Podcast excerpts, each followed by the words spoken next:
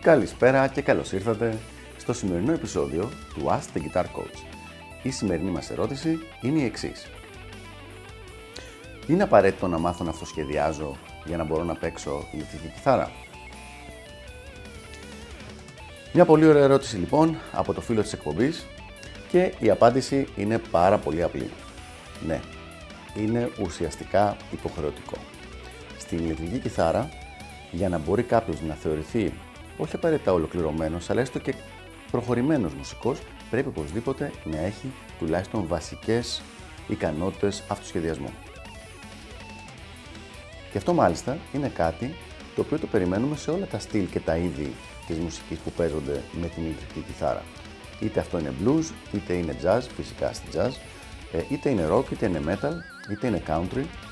Πραγματικά κάποιος δεν μπορεί να θεωρηθεί ότι έχει ασχοληθεί με το όργανο χωρίς να έχει αποκτήσει έστω βασικές ικανότητες στον αυτοσχεδιασμό. Πρακτικά, το μοναδικό είδος μουσικής στην κιθάρα, στο οποίο δεν είναι υποχρεωτικό και απαραίτητο το να έχεις αναπτύξει την ικανότητα του αυτοσχεδιασμού, είναι η κλασική κιθάρα, και αυτό μάλιστα είναι κάτι το οποίο έγινε τα τελευταία διακόσια και κάτι χρόνια. Δηλαδή, πριν από αυτό, ακόμα και οι κλασικοί κιθαρίστες είχαν γνώσεις αυτοσχεδιασμού, όχι με τον ίδιο τρόπο όπως χρειάζεται να γίνεται ο αυτοσχεδιασμός στη rock μουσική, αλλά υπήρχαν.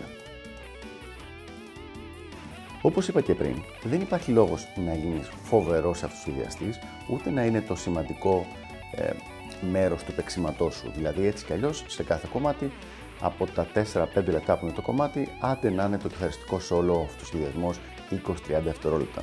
Άρα, πολύ μεγάλη σημασία έχουν τα υπόλοιπα τέσσερα και μισό λεπτά και όχι αυτά τα είκοσι δευτερόλεπτα. Αλλά από την άλλη, μια βασική ικανότητα αυτοσχεδιασμού θα έλεγα ότι είναι απαραίτητη για την εξέλιξή σου ως μουσικός και για να μπορείς να εμφανίζεσαι και να παίζεις ως ηλεκτρικός κιθαρίστας.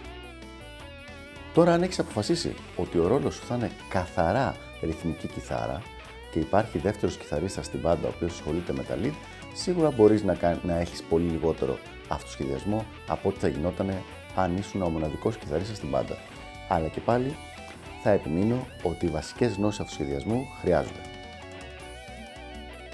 Αυτά λοιπόν από μένα, ελπίζω να βοήθησα στο συγκεκριμένο θέμα και τα λέμε στο επόμενο επεισόδιο του Ask the Guitar Coach. Γεια χαρά!